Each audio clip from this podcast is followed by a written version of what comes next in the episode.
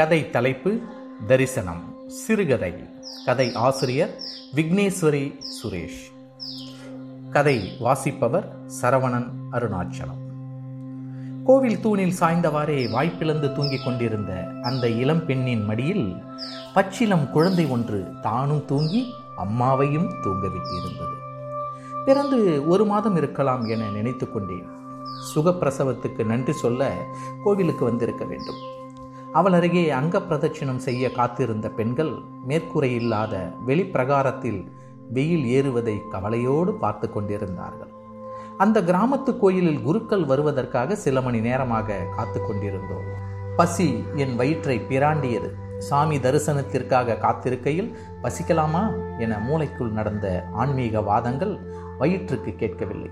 சும்மாவே இருந்ததால் பசி என்னையாவது கவனி என்று படுத்தி கொண்டிருந்தது. இன்னும் சில பக்தர்கள் விதவிதமான கோணங்களில் அமர்ந்து கொண்டு நின்று கொண்டு காத்திருப்பின் சலிப்போடு நட்பாகி இருந்தனர். அனல் காற்று எங்கள் மீது பிரியம் கொண்டு வீசியது. ஊட்டிக்கோ கொடைக்கானலுக்கோ போவது போல் சீசன் பார்த்து கோவிலுக்கு யாரும் போவதில்லை. கோடைக்காலம் வசந்த காலம் கார்காலம் போல வேண்டுதலுக்கென காலம் கிடையாதே. மனிதர்களுக்கு வருடத்தின் எல்லா நாள்களிலும் சீதோஷ்ண நிலையிலும் கடவுளிடம் வேண்டுதல்கள் உண்டு. பையனுக்கு திருமணம் ஆக வேண்டும் பெண்ணுக்கு வேலை கிடைக்க வேண்டும் என்பதாக கோரிக்கைகளில் வார்த்தைகள் கால ஓட்டத்தில் முன்பின் மாறியிருக்கின்றன. எங்கள் குடும்பத்தில் சின்ன சின்ன வேண்டுதல்களை வெவ்வேறு கடவுள்களுக்கு பிரித்து கொடுக்கும் யுக்தியை கையாள்கிறோம். இருந்தாலும் வங்கியில் பெரிய கோரிக்கை என்றால் மேனேஜரை நேரில் பார்த்து விண்ணப்பித்துவிடும் இந்திய மனநிலையில் குலதெய்வ கோவிலுக்கு வந்து விடுவோம். இன்றும் அப்படியே. இதைவிட குக்கிராமம் கிடையாது என்னும்படியான கிராமத்தில் எங்கள் குலதெய்வம் வீற்றிருக்கிறார். வெக்க என்பதை அவ்வூருக்கு காரண பெயராக வைத்திருக்கலாம். சினிமாவில் காட்டப்படும் சிலு சிலுவென காற்றடிக்கும் கூட்டமாக நாரைகள் பறந்து போகும். பச்சை பசேல் கிராமம் அல்ல கைவிடப்பட்ட நிலங்களை முள்ளுச்செடிகள் தத்தெடுத்து வைத்திருக்கும் அனல் காற்று கிராமம். வைத்தீஸ்வரன் கோயில் வரை சென்று விட்டால் டவுன் பஸ் கிடைக்கும். நாளுக்கு இரண்டு பஸ் உண்டு. அந்த இரண்டு பஸ்ஸில் எதை பிடித்து போய் இறங்கினாலும் அது கோவிலின் நடை சாத்தப்பட்ட நேரமாகத்தான் இருக்கும். இந்த தகவலால் நாங்கள் மனம் தளர்வதில்லை. சென்னையிலிருந்தே சொந்த காரில் மூட்டை முடிச்சோடு போய் வருகிறோம். அம்மன் அங்காள பரமேஸ்வரி சக்தி வாய்ந்த தேவி வெளிநாடுகளிலிருந்தும் வந்து வணங்கி போகிறார்கள். எனினும் கோவிலுக்கு எதிரில் கடை போட்டிருக்கும் மனிதருக்கு தீபத்து கலப்படை எண்ணெய் விற்க சங்கடம் ஏதுமில்லை. பக்தர்கள் நன்மைக்காக கடையில் ஃபவன்டோ வாங்கி வைத்திருப்பார். அதில் கூலிங் கேட்டால் கூடுதல் இரண்டு ரூபாய். அபிஷேக ஜாமான்லாம் மெட்ராஸ்லேருந்தே வாங்கிட்டு வந்துருங்கோ என்பார் குருக்கள். அது விண்ணப்பம் இல்லை கட்டளை. ஒரு முறை எதிரில் உள்ள கடையில் எண்ணெய் வாங்கி விளக்கேற்றச் சொன்னதும் குருக்கள் முகத்தில் கடுகு வெடித்தது. கோவிலை நம்பி கடை போட்டிருப்பவருக்கும் கோவிலின் ஒரே குருக்களுக்கும் சரியான ரசாயன மாற்றம் நிகழவில்லை. உட்கார்ந்த இடத்தில் இப்படி ஒரு லீலையை நடத்தி கொண்டிருக்கிறாள் பரமேஸ்வரி. அந்த லீலையின் பட்டர்ஃப்ளை எஃபெக்டாக நாங்கள் சென்னையிலிருந்து அபிஷேக ஜாமான்களை கார் ட்ரங்கில் நிரப்பி அடைத்து கொண்டு கிளம்பி வருவோம் தேர்தல் நேரத்தில் ஹைவேஸில் எங்கள் காரை நிறுத்தி ட்ரங்கை திறந்து காட்டச் சொன்ன போலீஸுக்கு காலில் இளநீர் தேங்காய் நன்கென்று விழுந்திருக்கிறது. எல்லாம் அவள் செயல். போகட்டும் இன்றைய கதை கூறுவோம். காலை பதினோரு மணிக்கு எங்களை கோவிலுக்கு வந்துவிடச் சொன்னார் குருக்கள் காலை ஐந்தரைக்கே வேண்டுதல்களோடு அபிஷேக ஜாமான்களையும் குழந்தைகளையும் அடைத்து கொண்டு கிளம்பினோம். அதிகாலை தூக்கத்தை தியாகம் செய்ததால் பயணத்தில் பத்து சதவீதத்தை சினுங்கிக் கொண்டே செலவிட்டன குழந்தைகள். அவர்களை சமாதானம் செய்ததில் எனக்கு பாதி உயிரை விட வேண்டியதாயிற்று. ஆறு மணி நேர பயணத்தில் வந்து சேர்ந்து விட்டோம். கோவிலில் அநேக கூட்டம். எங்களுக்கு முன் ஏழு எட்டு குடும்பம் வந்து காத்திருந்தது. அவர்களிடத்தும் வெளியூர் எண்ணெய் கட்டப்பட்டிருந்த தூளியும் அதில் ஆழ் தூக்கத்தில் இருந்த குழந்தையும் அவர்கள் ஒரு மணி நேரத்திற்கு மேலாக காத்திருப்பதை காட்டியது. அபிஷேக ஜாமான்களை பிரித்து வைத்து விட்டனர் ரோஜாப்பூ மாலையும் கதம்ப சரசம் சரமும் வெற்றிலை கட்டும் தேங்காய்களும் பல வகை பழங்களும் தாம்பாளத்துக்கு வந்துவிட்டன. இனி கொண்டு வந்த போத்தீஸ் கட்டை பையிலும் செய்வதற்கு வேலையும் எதுவுமில்லை. ஆண்கள் கோவிலின் எதிர்ப்புறம் இருந்த காக்கை கூட வந்தமராத சாலையில் தங்கள் சிந்தனையை தொலைத்திருந்தனர். பெண்கள் பேசிய விஷயங்களையே தங்களுக்குள் பேசி அதிலும் மூன்றாவது ரெண்டு வந்திருந்தனர். இளவட்டங்கள் மொபைலில் சிக்னல் கிடைக்காததால் மனிதர்களை நோட்டமிட்டன. நாய் ஒன்று இருந்த இடத்தில் உடலை நீட்டி எனக்கு தெரியாத யோகாவா என்று சவால் விட்டது. கோவிலையாவது வேடிக்கை பார்க்கலாம் என்றால் ராஜாக்கள் தங்கள் முதல் தர சிற்பிகளை கொண்டு வடிவமைத்த கோவில் அல்ல அது. சிலையை பார்த்தால் காலில் விபூதி தானே கொட்டப் போகிறீர்கள்? உங்களுக்கு இது இது போதும் என்று ஒரு கர்ப்பகிரகமும் முன்னே சிறு மண்டபமும் சில எல்லை தெய்வங்களையும் சேர்த்துக்கொண்டு சின்ன கோவிலில் வந்து அமர்ந்திருக்கிறாள். பரமேஸ்வரி. கொஞ்சம் கொஞ்சமாக இன்னும் சில எண்ணெய் டின்களும் அதை சுமந்து கொண்டு மனிதர்களும் வரத் தொடங்கினர். கடைசியாக இளம்பெண்ணும் அவள் சாடையில் மற்றொரு பெண்ணும் கையில் பச்சிலங்குழந்தை கட்டைப்பை நிறைய சாமான்களுடன் ஆட்டோவில் வந்திறங்கினர். அந்த நேரம் தோராயமாக சொல்வதானால் கோவிலில் நாங்கள் அறுபது பேர் இருப்போம். நிச்சயமாக சொல்வதானால் அந்த கிராமத்தின் ஜனத்தொகையை விட அதிகம் இருந்தோம். குருக்களுக்கு உதவியாக அந்த ஊரில் இருந்த ஒரு பெண்ணை வேலைக்கு அமர்த்தியிருந்தார்கள். அவர்தான் கோவிலை திறந்து வைத்திருந்தார். கர்ப்பகிரகத்தை மட்டும் அவருக்கு திறக்க அனுமதி இல்லை போல தெரிந்தது. கர்ப்பகிரகத்துக்குள் திரைச்சீலையும் போட்டிருந்ததால் அம்மன் இன்னும் எங்கள் யாரையும் பார்த்திருக்கவில்லை. அபிஷேகத்திற்கு பைப்பில் தண்ணீர் பிடித்து வந்து அண்டாவை நிரப்ப வேண்டும் கோவிலை பெருக்கி சுத்தம் செய்ய வேண்டும் அவ்விரண்டு வேலைகளை தாண்டி வேறு எது செய்தாலும் தெய்வ குத்தமாகிவிடும் என்று அந்த பெண்மணி நம்பினார் போலும். பக்தர்கள் எந்த வேலையும் அவரிடம் வாங்கிவிட முடியாது.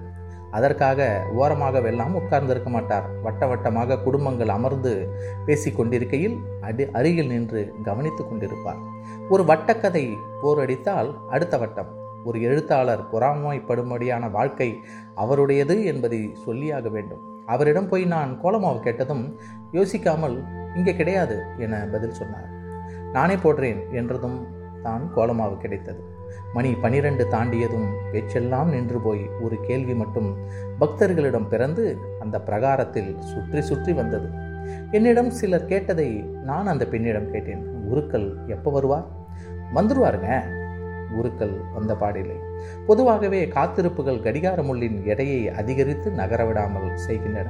அப்படியும் அன்று மணி ஒன்றரை ஆனதை காட்டியது. பெரியவர்கள் பொறுமையை இழந்தாலும் குழந்தைகள் முன் காட்ட முடியாது தவித்தோம். ஏற்கனவே பசி. குழந்தைகளுக்கு சினுங்க மேலும் ஒரு காரணத்தை சேர்த்து இருந்தது இனிமே கோவில்னா என்னை கூப்பிடாத என்று நூறாவது முறையாக சொல்ல எனக்குமே அது சரிதானோ என தோன்றியது. மீண்டும் அந்த இளம்பெண்ணின் குழந்தை அழ ஆரம்பித்திருந்தது. அவள் அது அழும்போதெல்லாம் பால் கொடுத்து சமாதானம் செய்து கொண்டிருந்தாள்.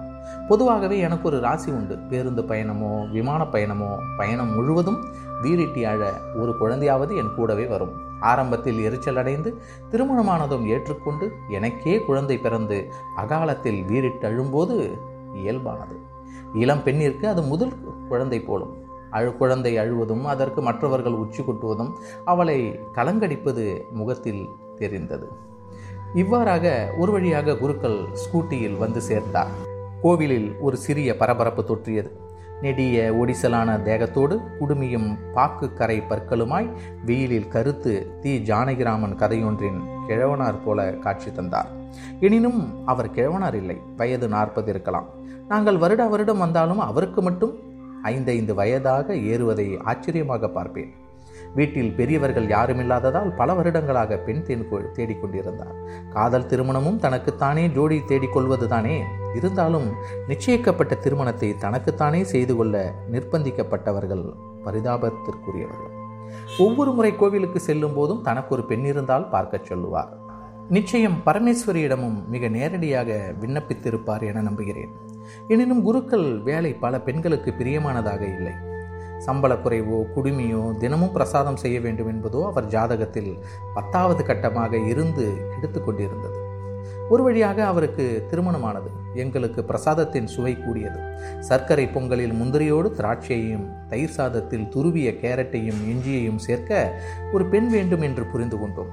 அம்பாளுக்கு பாலியஸ்டர் வேண்டாம் காட்டன் புடவையாக வாங்கி சாத்துங்கோ என சொல்லத் தொடங்கினார். சுற்றுப்பட்டு மூன்று நான்கு கோவில்களுக்கு அவர்தான் பூஜை என நினைக்கிறேன். இந்த காரணம் தாண்டியும் இன்று அவர் வந்தது தாமதம்தான். பொதுவாக தாமதமாக வருபவர்கள் இரண்டு வழிமுறைகளை கையாள்வார்கள். ஒன்று உடலை குறுக்கி முகம் நோக்காமல் வேகமாக நடந்து போவார்கள். மற்றொன்று யாரும் எதுவும் கேட்டுவிட முடியாதபடி கோபமாக இருப்பார்கள். குருக்கள் இரண்டாவதை தேர்ந்தெடுத்திருந்தார். வரும்போதே சரக்கென்று ஸ்கூட்டியை நிறுத்தினார். யார் கார் இது? கோவில் வாசலை அடைச்சொண்டு நகர்த்தி வைங்கோ என்று சத்தமிட்டார். ஒவ்வொரு கார்காரரும் வாசலை போய் எட்டி பார்த்தார்கள். அனைவருக்கும் தாங்கள் காரை நிறுத்திய இடம் மறந்தே போயிருக்கும். உள்ளே வந்ததும் கோலம் போட்டு கொண்டிருந்த என்னை பார்த்து மாஸ்க் போடுங்கோ என்றார் உறக்க. பொதுவாக இது சின்ன அவமானம்தான் என்றாலும் அந்நேரத்தில் அவர் வந்துவிட்ட மகிழ்ச்சி எனக்கு அதைவிட பெரிதாக இருந்தது. சுற்றிலும் பார்த்தேன். என்னை கவனிக்கும் அளவுக்கு யாருக்கும் அந்த காட்சி சுவாரஸ்யப்படவில்லை. குருக்கள் கோவிலை சுற்றி வந்தார். நிறைய சத்தம் போட்டார். பிரகார தெய்வங்களுக்கு பழைய உடைகளையும் அலங்காரத்தையும் கலைத்து நிரப்பி வைக்கப்பட்டிருந்த அண்டாவிலிருந்து தண்ணீரை குடத்தால் முண்டு அபிஷேகம் செய்தார். பழைய வஸ்திரத்தால் ஒரு முறை துடைத்துவிட்டு புது வஸ்திரம் கட்டிவிட்டார். சந்தனமிட்டு குங்குமம் வைத்தார். ஏழு தெய்வங்களுக்குமாக சேர்த்து கால் மணி நேரம்தான். பிறகு அங்காள பரமேஸ்வரியிடம் வந்தார். அபிஷேகத்துக்கு வந்திருக்கவா? முன்னாடி வாங்கோ. வந்தோம். யாரோ பஞ்சாமிர்தத்தை தாங்களே செய்து கொண்டு வந்திருந்தனர். வாங்க மறுத்தார். கொரோனா கால கட்டுப்பாடாம். அவர் சிடுசிடுப்பை காட்ட ஏதுவாக நிறைய காரணங்கள் தந்து கொண்டே இருந்தோம். கொட்டாவியைப் போல கோபமும் தொற்றுத்தான். வந்திருந்தவர்கள் சிரமப்பட்டு எரிச்சலை கட்டுப்படுத்தி இருந்தனர் யாரேனும் கோபப்பட்டு அங்கு சண்டை வந்துவிட்டால் இன்னும் நேரமாகிவிடுமே என்ற கவலை எனக்கு. சண்டை வர தகுந்த காரணமும் அங்கு தாம்பாளத்தில் உட்கார்ந்திருந்தது. எங்களுடையதையும் சேர்த்து அங்காள பரமேஸ்வரி கட்டிக்கொள்ளவென நான்கு புது புடவைகள் காத்திருந்தன. அவற்றில் எதை தேர்ந்தெடுப்பாரோ கைக்குழந்தை இப்போது பாலுக்கெல்லாம் சமாதானமாகாத அழுகையை அடைந்திருந்தது. ஆளுக்கு ஆள் அறிவுரை சொல்ல ஆரம்பித்திருந்தனர். அதில் முக்கியமானது இவ்வளவு பிஞ்சு குழந்தையை கொண்டு வந்திருக்கக்கூடாது என்பது. அந்த பெண் கிட்டத்தட்ட அழும் நிலையை அடைந்திருந்தாள். அவளின் அக்கா போல் இருந்தவள் ஒவ்வொருவரிடமும் மன்னிப்பு கேட்கும் துணியில் மகமாய் இல்லைனா பிரசவத்தில் புள்ள புழைச்சே இருந்திருக்காதுங்கோ என்று விடாமல் சொல்லி கொண்டிருந்தாள். குருக்களை பார்த்தேன். அவருடைய தேகத்தில் வியர்வை அபிஷேக நீர் போல ஓடிக்கொண்டிருந்தது. வெளியில் அமர்ந்திருந்த எங்களுக்கு வெக்கை இருந்தாலும் பேருக்காவது தலைமையில் மின்விசிறி சுழன்று கொண்டிருந்தது. சிறிய கர்ப்ப கிரகத்தில் இருபுறமும் சரமாக தீப விளக்குகள் எரிந்து கொண்டிருக்க அதன் மேல் படாமல் அங்கு அவர் வேலை செய்வதே எனக்கு ஆச்சரியமாகத்தான் இருந்தது. சமையலறையில் மூன்று அடுப்பு ஒரே சமயத்தில் இருந்தால் ஏதேனும் ஒன்றினால் எனக்கு விழுப்பும் நிச்சயம். பலதரப்பட்ட புட்டிகளில் அடைக்கப்பட்டிருந்த நல்லையே நல்லெண்ணெயை ஒரே பாத்திரத்தில் மாற்றி காலி பிளாஸ்டிக் டப்பாக்களை ஓரமாக விட்டிருந்தார். டஜன் டஜனாக குவிந்திருந்த வாழைப்பழங்களை உரித்து ஏனைய பழங்களும் ஏதேனும் கலந்து பஞ்சாமிர்தம் தயார் செய்தார். பரமேஸ்வரிக்கு எண்ணெய் காப்பு சாற்றி அரிசி மாவு போட்டு துவட்டினார். மஞ்சள் கலந்த நீரில் குளிப்பாட்டி மந்திரங்களை உறக்க சொல்லியவாறே பஞ்சாமிர்தம் பால் தயிர் தேன் இளநீர் என்பதாக வரிசைப்படி அபிஷேகம் செய்து கொண்டிருந்தார். அவர் கோபமாக அபிஷேகம் செய்வது எனக்கு அடம்பிடிக்கும் குழந்தையை அதட்டி குளிப்பாட்டும் அம்மாவை போலிருந்தது. என் அமெரிக்க உறவினர் காதில் கிசுகிசுத்தார். அங்கெல்லாம் சுவாமிக்கு எவ்வளோ ஆசையாக பண்ணுவாங்க தெரியுமா? இவர் என்ன கோபமாகவே பூஜை பண்ணுறார் அவர் என் பதிலை கேட்க இல்லை இருந்தாலும் சொன்னேன் காரில் வந்திறங்கி டாலரில் சம்பாதித்து ஏசி ரூமில் பூஜை செய்பவரிடமும் வெயிலில் வந்து வெக்கையில் சுழன்று கொண்டு சில ஆயிரங்களில் வாழ்க்கை நடத்த வேண்டி வேலை செய்பவரிடமும் ஒரே குணத்தை எதிர்பார்க்க முடியாது. வெக்கை மனிதனை எரிச்சல் கொள்ள செய்து சுபாவமாகவே கோபக்காரனாக மாற்றக்கூடும் என்னும் என் தர்க்கம் அவருக்கு சரியாகப்படவில்லை.